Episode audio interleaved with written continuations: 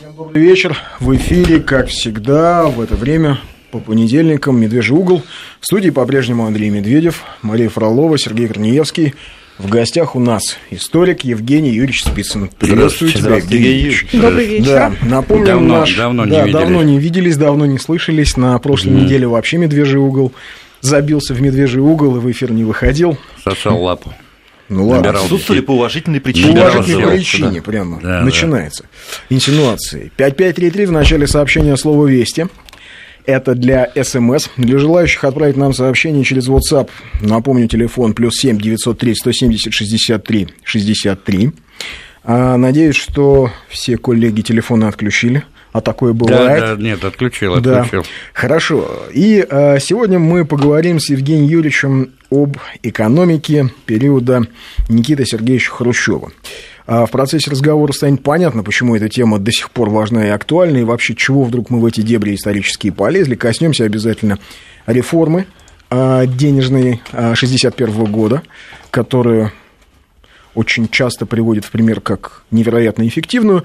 Ну и вообще постараемся э, определиться, разобраться с этими мифами э, об эпохе Хрущева, которые существуют, а мифов довольно много. Вот сегодня Евгений Юрьевич написал у себя в Фейсбуке, что собирается к нам сюда в студию в гости, и э, э, что намерен он немного поразоблачать Да, Никиту да. Сергеевича. И тут же получил несколько сообщений, что ребята, Руки опомнитесь. прочь? Руки прочь, потому что. Хрущев это хрущевки, потому что это космос, потому что это автомобилестроение, потому что это а, другие экономические прорывы. И, в общем, а, оказывается, Ну, Хрущев передовой был, человек был. да? был невероятно эффективный и передовой управленец. Ну да, да. Так вот, а, попробуем выяснить, так ли это на самом деле. А,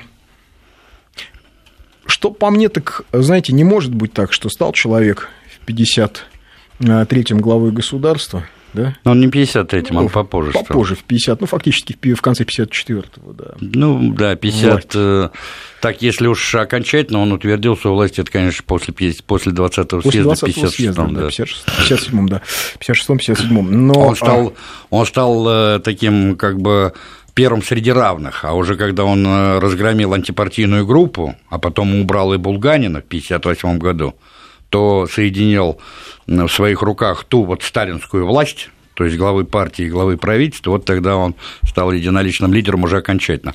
Ну так вот, давай попробуем разобраться, Евгений Юрьевич. Все-таки Хрущев, был ли он эффективным управленцем, и что, что представляла из себя экономика времен Хрущева, и насколько она была именно хрущевской? Ведь, скажем, э, хорошо известно, что так называемые хрущевки, те самые пятиэтажки, в которые люди, которые сейчас, наверное, выглядят неприглядно, но тогда люди в них переезжали от счастья плакали, потому что бараков, переезжали да. из бараков.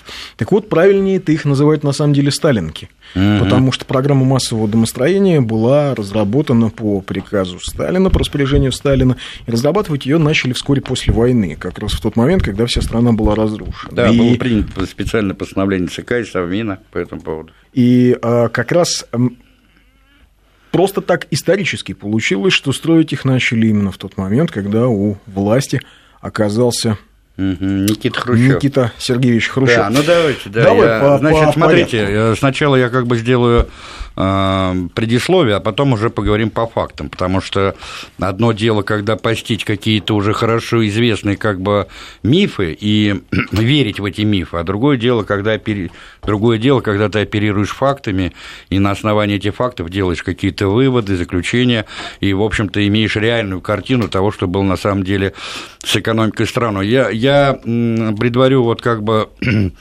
э, свой рассказ э, таким вот э, предварительным посылом или выводом. Я считаю, что экономический курс Хрущева, особенно в конце 50-х, э, в первой половине 60-х годов, он оказался катастрофой для советской экономики, он фактически во многом заложил те базовые причины, по которому в конечном итоге Советский Союз а, и развалился в 91 году. А теперь вот, э, чтобы мой, вывод как бы не выглядел голословным, я начну, ну, что называется, поэтапно говорить о том, а, что вытворял Никита Сергеевич Хрущев в экономике. Причем слово «вытворял» а, я сказал не просто так, а сказал совершенно сознательно. Это действительно э, была абсолютно волонтаристская политика, которая во многом определялась единолично самим Никитой Сергеевичем Хрущевым.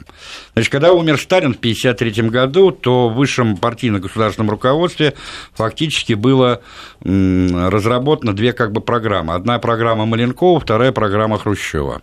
Причем программа Маленкова, она, по сути, прозвучала уже на первом после сталинском съезде, ой, на первом после сталинском пленуме, я прошу прощения, а, в апреле 1953 года.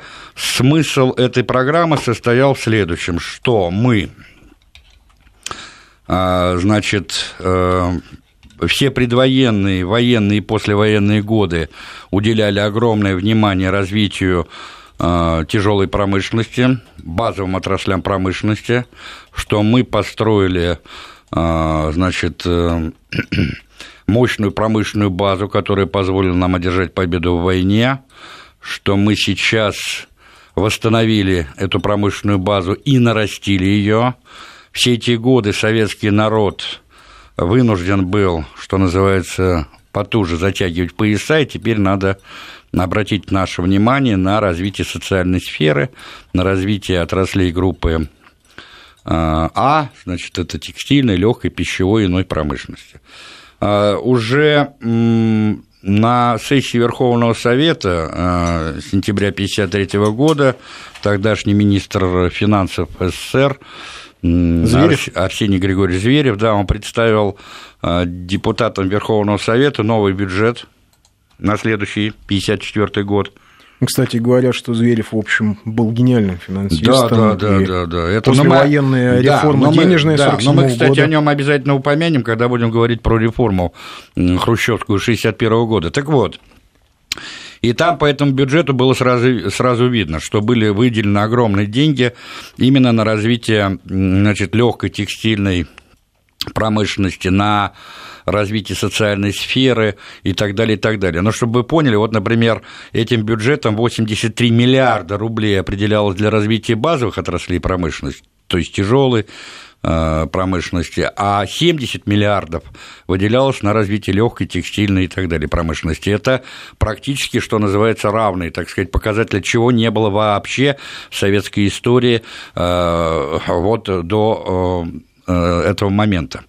Однако уже в конце, 50, э, в конце 53 в начале 54 годов происходит э, ну, как бы такое вполне целенаправленное и, значит, э, резкое резкий отход от этого экономического курса. И во главе значит, противников Маленкова стал именно Хрущев.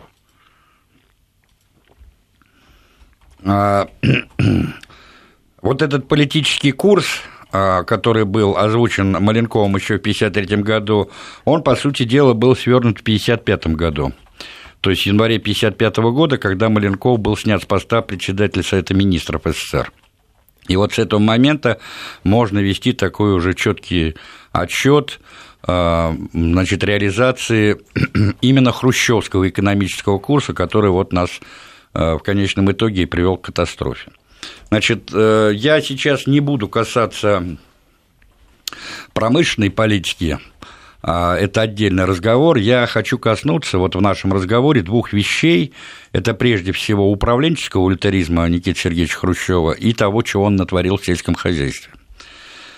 Значит, ну, по поводу управленческого волонтаризма, это прежде всего речь, конечно, идет о ликвидации общесоюзных и союзно-республиканских министерств.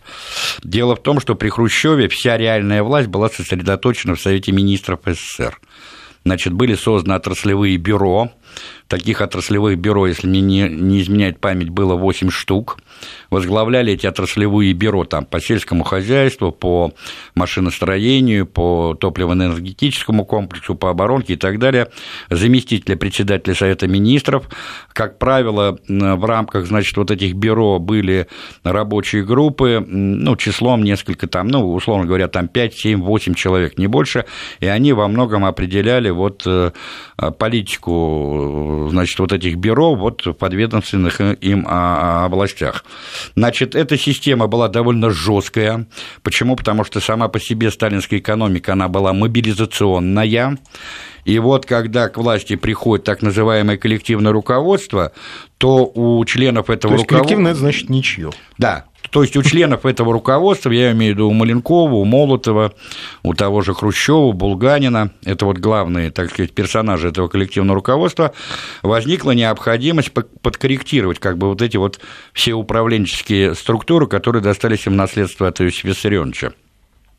И главой комиссии которая должна была рассмотреть все вот эти вопросы, связанные с реформой Совмина, а, был назначен Михаил Григорьевич Первухин. Это заместитель председателя Совета министров СССР, а, довольно такой опытный сталинский управленец, который, кстати, у Лаврентия Павловича Берия в спецкомитете по атомной проблеме был первым заместителем. Вот. И он долгое, год, долгое время возглавлял так называемое второе ПГУ. Так вот, а, значит, когда работала вот эта вот комиссия Первухина, а, то а, еще в 1955 году они представили план, первый план как бы возможных реформ Совета Министров.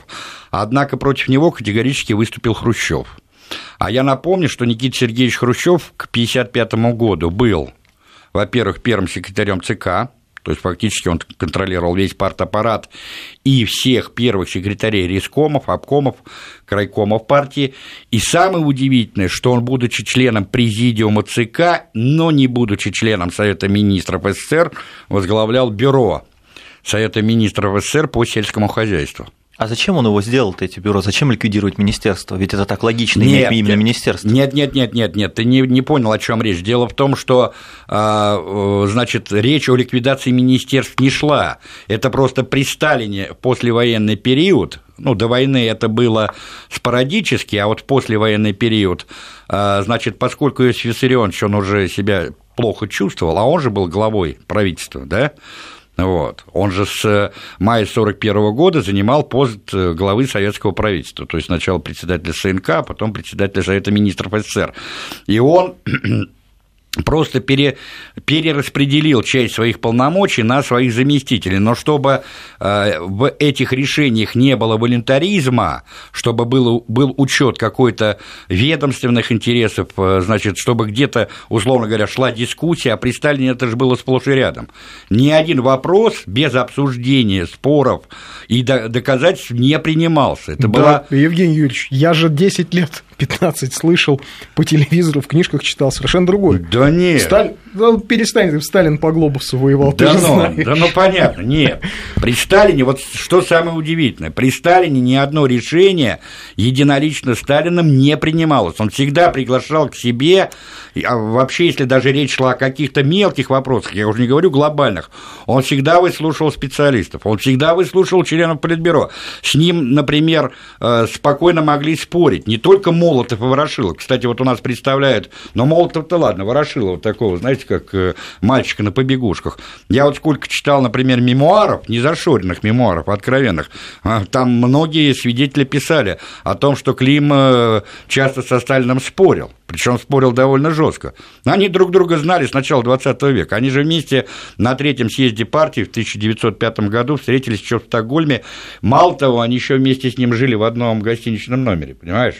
Это люди были, которые, ну, вот с таких там, с молодых ногтей шли, что называется. Потом они прошли через гражданскую войну. Они на волоске от смерти были. Ну, даже сказать, если когда... не брать таких, то вот интересный же случай, когда в 1941 году разрабатывался план нанесения авиаудара по Берлину. Да, голова... авиации, авиации Балтфлота. Да, да, то, да, да. Собственно, Сталин вызвал а, всех Сталин вызвал э, и Жаворонкова, командующего да, авиации. командующего ВВС до Ленинградского фронта, да. да. И, э, э, Ой, не Ленинградского фронта, а Балтфлота, Бал, да. Балтфлота, да, и да, да. полковника Преображенского, который командовал торпедоносцами. Да, То да. есть их вызвали и с ними обсуждали можно нанести авиаудар по Берлину или невозможно. То есть это не было такое решение, что Нет, я, нет, я, я- хочу, я вам еще раз говорю, Их, послушайте. их собрали, они об этом пишут в воспоминаниях, Да. что их собрали и Я вам еще раз выслушали. говорю, при Сталине все маломальские вопросы всегда обсуждались. Сталин никогда не принимал решения.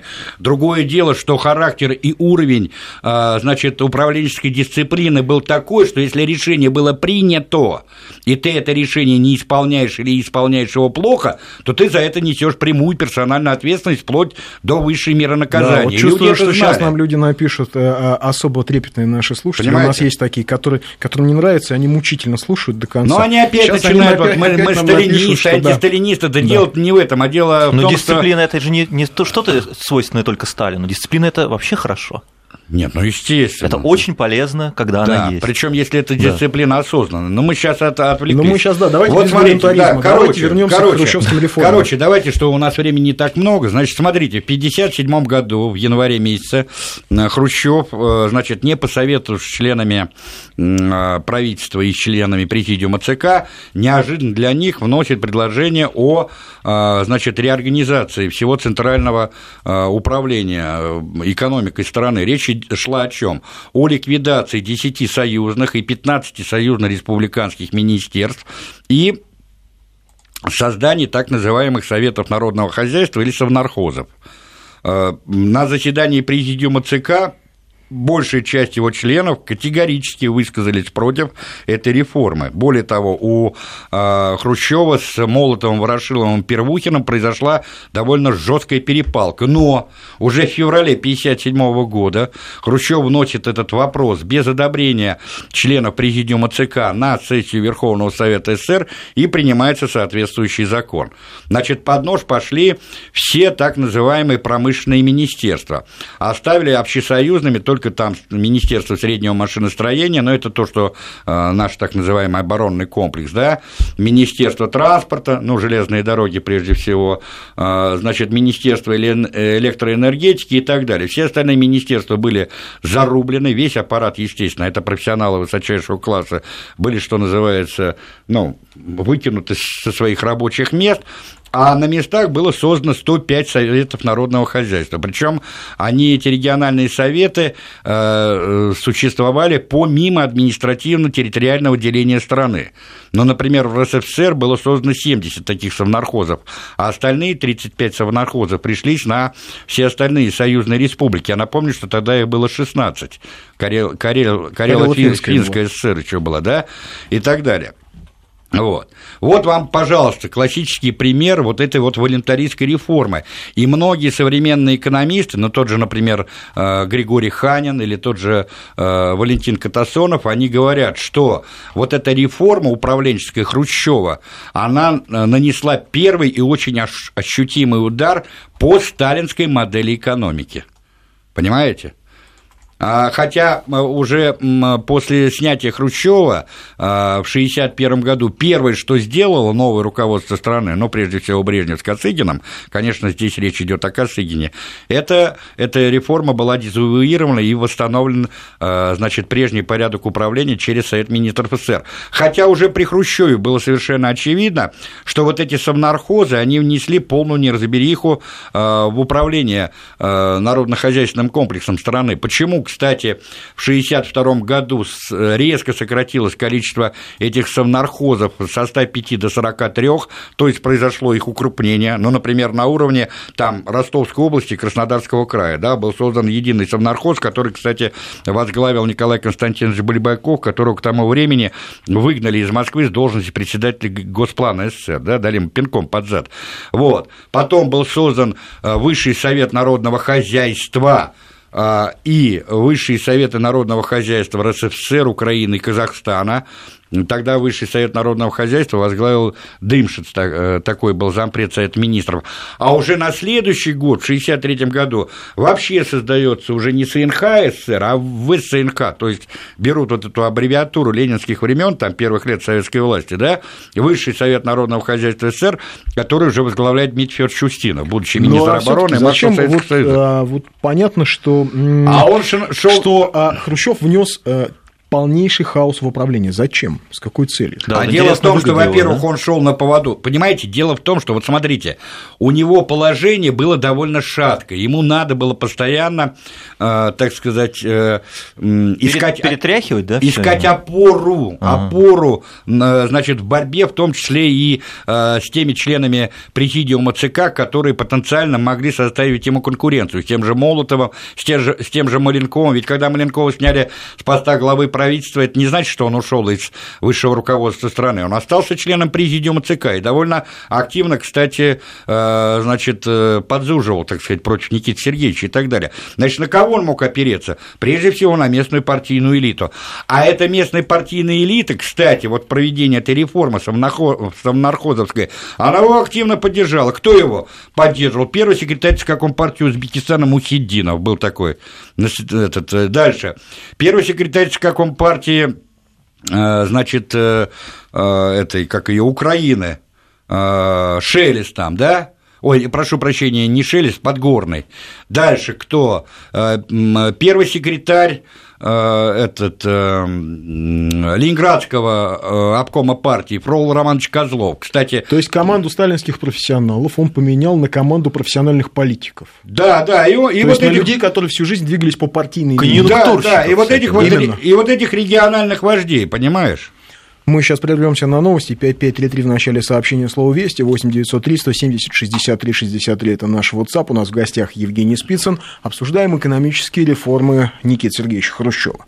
Продолжаем наш разговор с Евгением Спицыным по поводу, говорим о, об экономических реформах да. Никиты Хрущева. Так вот, э, очень часто говорят, э, ну вот, ладно, разобрались мы э, с той катавасией, которую он устроил с управлением страной, да, вот с тем, что, в общем, разогнал профессионалов времен мобилизационной экономики и стал опираться на партийную элиту.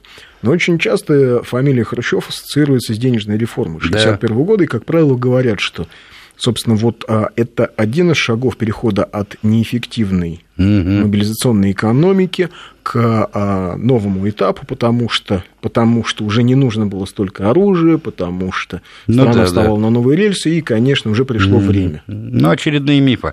Я, чтобы завершить вот э, то, что мы говорили вот об этом управленческом волонтаризме, он, конечно, не исчерпывался только а, созданием этих совнархозов и разрушением а, целостной структуры Совета Министров, потому что там в начале 60-х годов он потом пойдет на создание так называемых райпо, потом на разделение райкомов и обкомов партии на промышленные, сельскохозяйственные и так далее, и так далее. Это вообще уже будет, что называется, полный аут.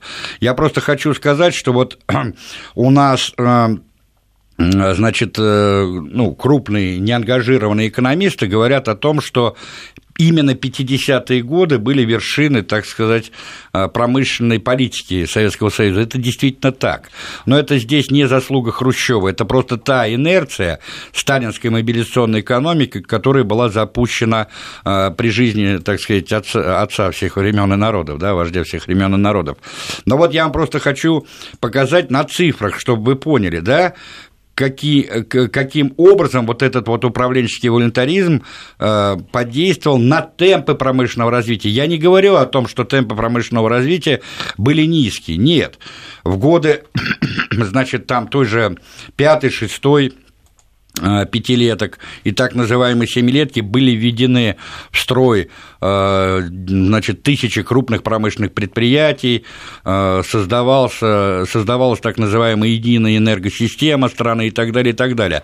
Но вот по статистике видно, какие были темпы. Берем, например, пятилетку, пятую, 51-55 годов, рост промышленного производства 85%. Да вы что? За пятилетку.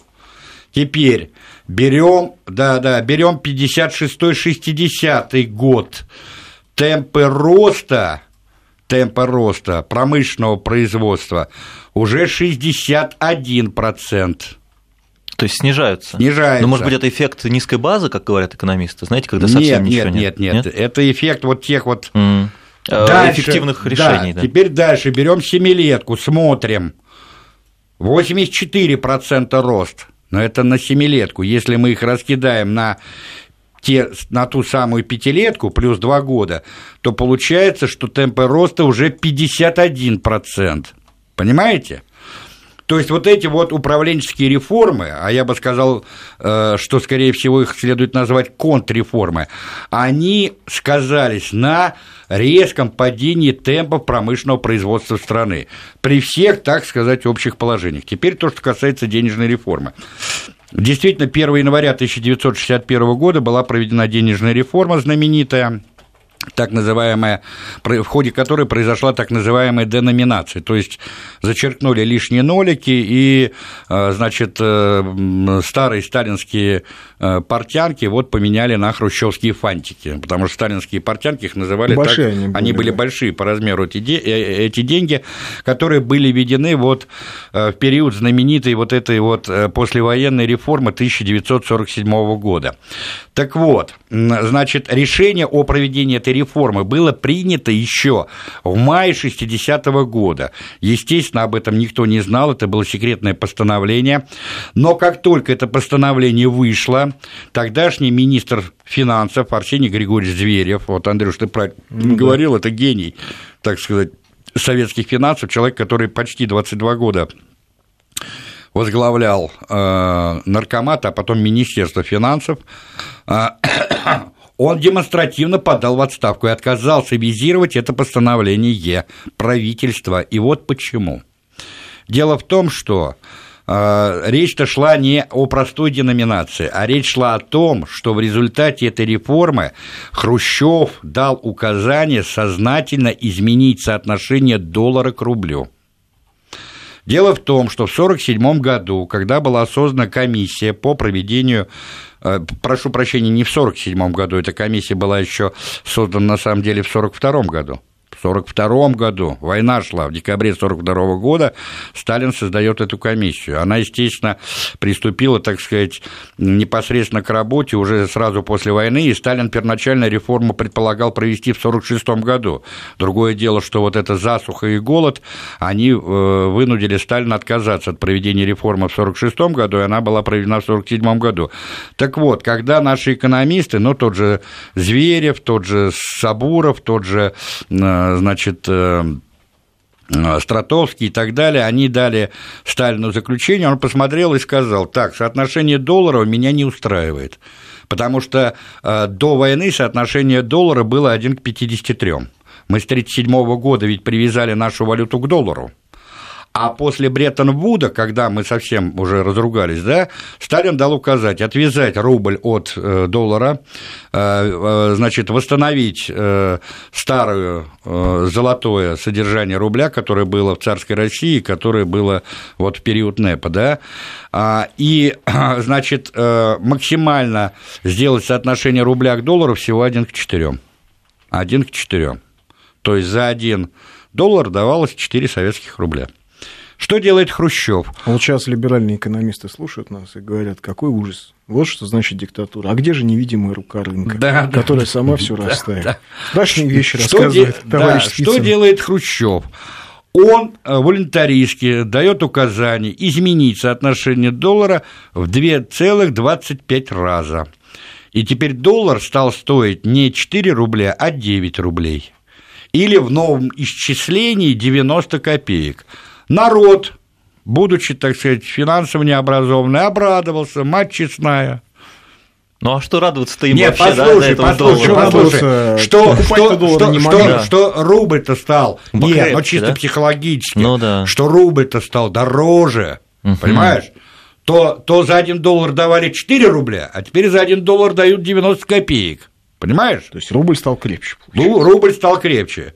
Вот. Но это была фикция. На самом деле, значит, мы сознательно, э, так сказать, уронили доллар. Для чего? А дело в том, что вот эти все хрущевские инновации в экономике, особенно в сельском хозяйстве, они привели к тому, что к рубежу 60-х годов э, значит, э, весь государственный бюджет стал трещать по швам. Его надо было чем-то наполнять. Чем его наполнять? Его надо наполнять внешнеторговыми, так сказать, оборотами. И вот здесь ну, я подозреваю, что это был тот же Шуйский там и кое-какие другие, так сказать, советники, Никите Сергеевичу посоветовали, э, значит, начать экспорт сырой нефти за рубеж. При старом соотношении доллара к рублю этот экспорт был нерентабелен. Почему? Тогда средняя стоимость нефти на мировом рынке была всего 3 доллара за баррель. А, значит, э, или в пересчете на наши рубли 12 рублей. А себестоимость добычи этой нефти, нашей нефти, была примерно 9,5-10 рублей. Плюс еще транспортировка, какой ну смысл? да, гнать да? ее туда не было. И у нас, кстати, нефть при Сталине, она вообще в, торгово, э, в торговом обороте или в торг... внешнеторговом балансе занимала 4%. 4%. То есть фактически она никоим образом не влияла на формирование вот этой вот доходной части бюджета, да? А здесь Никите Сергеевичу сказали, давай, а так тут у нас открыли, извини меня, крупное месторождение. Причем первое крупное месторождение открыли отнюдь не в Тюмени, а, например, в Иркутской области. Иркутской области, да. Вот. И у нас, кстати, за 50-е годы э, производство нефти выросло в три раза с Э, примерно так, ну, так, чтобы я не это, но это примерно с 70 миллионов тонн до 210 миллионов тонн, понимаешь? И здесь Хрущев решил найти вот этот вот и он сделал это. И получилось так, что стоимость нефти при сохранении той же себестоимости в 9,5 рублей стала теперь по новому курсу рубля к доллару стоить 27 рублей.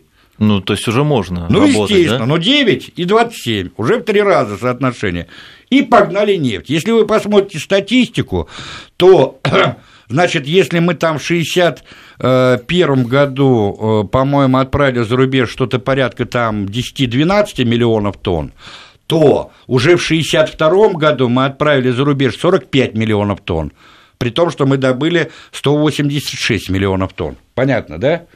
И вот Никита Сергеевич и подсадил нашу экономику на ту самую нефтяную иглу, по поводу которой наши э, либералы там Володя Рыжков, э, Боря, Надеждин и так далее сокрушаются до сих пор, понимаете? Так все таки не Путин посадил. Нет, конечно, не Путин. Это начал Никита Сергеевич. Да хватит потом... уже, то у вас, да. то у вас Сталин нормальный управленец, потом... то не Путин на иглу страну посадил. Да что ж происходит Никита Сергеевич. Все, хватит. Вот Подожди. Маша рассказывает про да. погоду, потому что уже да, пора про погоду а, рассказать. Перерыв, не да? могу да. вас слушать вообще. Да. Безобразие. Ну и цензура, конечно, в эфире развели понятно, вас. Понятно. Продолжаем наш разговор с Евгением Спицыным по поводу, а, говорим об экономических реформах Хрущева, и вот остановились мы на хрущевской деноминации 61 да, да, года, да, да. выяснили, там, как это было связано с нефтью. Да, да, там еще а был второй аспект этой реформы, тоже очень важный. Дело в том, что когда произошла деноминация, то соответствующим образом произошла и, э, значит, деноминация цен.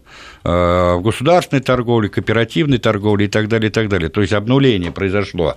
Но если в государственной торговле, как и в ходе самой денежной реформы, соотношение было 1 к 10, да, то, а, а, значит, на рынках, на колхозных и в потребкооперации это соотношение э, стало не 1 к 10, а примерно где-то 1 к 4, 1 к 5. То есть рынок Э, такой вот, э, который, э, ну, что называется, не контролировался государством, он отреагировал на эту реформу довольно своеобразно. И вот здесь появилась уникальная лазейка для нашей торговой мафии. Вот если вы обратите внимание, то при Сталине и первую половину Хрущева магазины советские в, любое, в любом городе, в любом сельпо, они были завалены первоклассными товарами в том числе... Другое дело, что их не все могли купить, но... Да, не, да, это да. Но в том числе ты мог спокойно пойти в магазин, купить там черные корочки, хошь зернистый, хошь паюсный, вот, ветчины, окороков и так далее, и так далее. Ничего этого под, под прилавком не было, и дефицита никакого не было. Что теперь стали делать директора магазинов? Ну, естественно, их крышевали соответствующие структуры в местных исполкомах. Они наладили целую цепочку перекачки, э, значит, наиболее ходовых товаров, тех же колбас, того же мяса, на рынок. Вот и все. Они получали, во-первых, они убивали двух зайцев. С одной стороны, они выполняли план продаж, потому что они же в кассу вносили соответствующие деньги, которые они получали от барыг с рынка. А с другой стороны, они получали навар.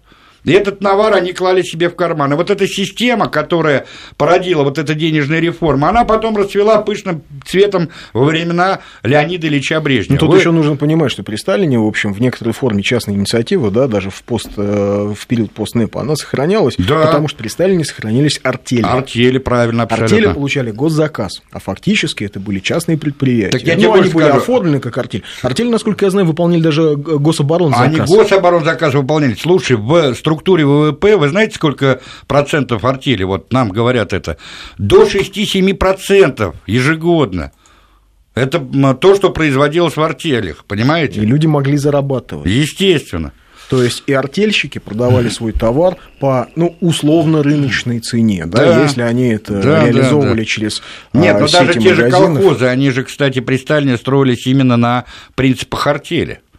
Там же, например, выборность э, тех же руководителей колхозов была реальная, а не номинальная.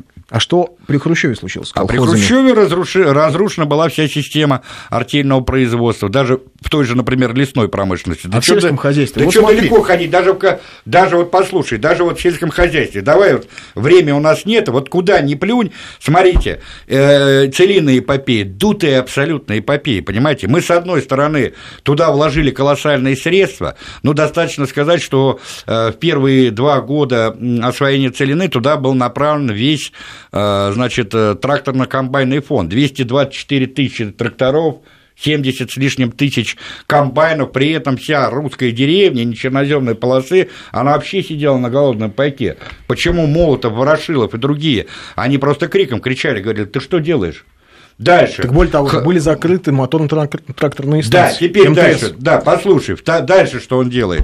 Он а, разрушает систему машино-тракторных и тракторно-ремонтных станций, передает колхозам, причем заставляет колхозы выкупать это все. А раньше было так, до Хрущева. То есть были колхозы, сами по себе, да, они заключали, не было. Да, они заключали договор. договор с МТС, и там брали технику. Да, да нет, они, там даже там... там Грубо были... говоря, в аренду. Да, ну, там рабочие. Лизинг это Лизинг, да, как теперь говорят модно, аутсорс. Да, а, причем там рабочие, это же были пролетарии, они получали зарплату и т.д. и т.п., то есть там как бы это, это не были колхозники там, да, разрушение МТС. Теперь возьми, например, э, укрупнение колхозов э, и создание вот этих бредовых агрогородов. У Никиты Сергеевича это бредовые идеи засел еще с 40-х годов, когда он в «Правде» в 49 году тогда опубликовал эту статью, ему Сталин сказал, уймись, дурак и он до поры до времени, так сказать, заткнулся и не, не э, рыпался, а когда он стал э, единовластным правителем страны, он все таки вот эту идею агрогородов,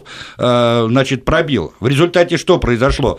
У нас было 90 с лишним тысяч колхозов, к концу его правления оказалось всего 39-38 тысяч колхозов. Казалось бы, да, вроде бы ничего, аж, а, а в результате вот этого укрупнения, значит, мелкие деревни, значит, хутора и так далее, и так далее, они просто, что называется, вымерли, они пришли в упадок. То есть произошло разрушение вот такой основы, что называется, сельской жизни. Вот. Ведь вопросы не были решены ни с дорогами, ни дальше. Теперь, вот возьмите, например, а, ту же самую целину, я возвращаюсь к ней, да, первые 2-3 года она дала неплохие результаты, но здесь сыграл вот этот фактор, что называется, чистой земли, да, а потом-то там же все а, превратилось в свою противоположность, эти суховеи, эрозии почвы. В 62-63 году там даже не смогли собрать посевного фонда. Почему мы в 62-м, в 63-м году впервые пошли на закупку зерна за рубежом в той же Канаде и США? Почему именно в 62-м году выходит постановление ЦК и Совмина о значит, повышении розничных цен на все ходовые продовольственные товары, масло, колбасу, мясо и так далее, и так далее. Вот, кстати, та же черкасская трагедия, она напрямую была связана со всеми этими выкрутасами Хрущева в сельском хозяйстве. Вспомните, например, борьбу Хрущева с чистыми парами. Вот, академика а вспомните, как Винница. Хрущев решил а, у всех колхозников, у всех частников а, определить, сколько они могут держать скота. Да. Когда у людей просто отобрали скот, да, э, 12, свиней. Послушай, 12 миллионов семей, 12 миллионов семей а, которые жили в так называемых поселках городского типа, ну, считай, это то же самое село. Просто был положен запрет на содержание рабочего скота. Что делают люди? И это страна, которая только-только недавно пережила войну. То есть еще 20 лет после да, войны не теперь прошло. что делают люди? Часть из них идут в города, и там и так нерешенная проблема жилищная, да? Так они еще пополняют, что называется, города. Часть народа начинает спиваться. Теперь возьмите, например, э, э, ту же вот э, хрущевскую эпопею, животноводческую эпопею. Это вообще была катастрофа. Он когда, э, значит, э, в 1956 году поставил задачу, э, именно в 1956-м, у нас говорят, что в 1957-м, в 1957-м он эту задачу огласил официально в Ленинграде на зональном совещании, значит, когда обсуждались проблемы сельского хозяйства. Вообще надо сказать, что при Хрущеве было проведено 11 пленумов по проблемам сельского хозяйства. 11. А толк был разрушение тотального сельского хозяйства. Так вот, это знаменитая животноводческая эпопея, а, главным героем который стал первый секретарь Рязанского обкома партии товарищ Ларионов, да? Они в 1958 году дали вместо 50 тонн, положенных по плану, 102 тонны. Хрущев, ну, в восторге в полном выступает в Ростове, говорит, значит, давайте, ребята, берите повышенные обязательства. Тут и Кубань, и Ростов, значит, и Астрахань, и Калмыки. О, да-да-да-да-да. Выступает Ларионов, ему дали звезду. Да мы, Никита Сергеевич, вам в следующем году дадим 180-200 тонн мяса и так далее, и так далее. А в результате что происходит? Ты через расскажи, год... откуда эти тонны мяса Да, появились? через год Ларионова снимают с должности, потому что его сосед надо отдать ему должное, Гришин, первый секретарь Владимирского обкома, он эту аферу все вскрыл. А что он делал? Он, во-первых, скупал скот в соседних областях раз, дальше он скупал причем насильно скупал скот э, в подворьях самих крестьян и колхозников, и он бил молодняк.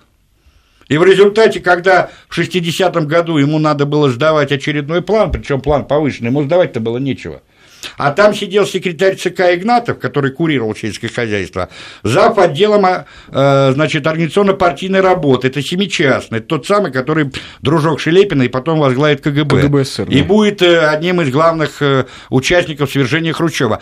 Они что, мыл, мылорщиков был так зав. сельхозотделом, дальше Поляков был секретарь ЦК. Они что, не знали, что, чем занимался Ларионов? Прекрасно они все знали. Они просто потакали этому. Но закончилось, что... ты скажи, чем закончилось, потому что у нас тоже время Послушай, выходит. что произошло? У нас было столько вырезано, э, значит, э, крупного рогатого скота и свиней, что э, мы восстановили поголовье крупного рогатого скота и свиней 1962 года только в 1975 году, когда население страны увеличилось на 25 миллионов человек. А потом, и откуда возник мясной дефицит? Да, а продовольственный вообще э, кризис на э, потребительском рынке, понимаете? Вот. Ведь одной из главных причин, так сказать, недовольства э, советского народа властью, да, это и была продовольственная проблема. Почему в 1982 году принимается так называемая продовольственная программа, руководителем которой стал не, к ночи будет помянут Михаил Сергеевич Горбачев, тогда секретарь ЦК по сельскому хозяйству. Ну и так далее, и так далее. То есть здесь примеров вот этого хрущевского волонтаризма в экономике можно приводить сколько угодно. Я считаю, что именно экономическая политика Хрущева, она во многом заложила основы наших последующих проблем и во времена Брежнева, и во времена Горбачева. Поэтому Никита Сергеевич, вот в числе, так сказать, виновников развала Советского Союза, и крушение советского социалистического строя надо ставить, что называется, на первое место. Вот если будет некий пьедестал, то на этом первом пьедестале, так сказать, победители будет стоять именно Никита Сергеевич, а потом все остальные. Спасибо, Евгений Юрьевич. В гостях у нас был Евгений Списан. Обсудили Никита Сергеевича Хрущева. А, Небольшой услышимся в следующем да, часе. Спасибо. До свидания.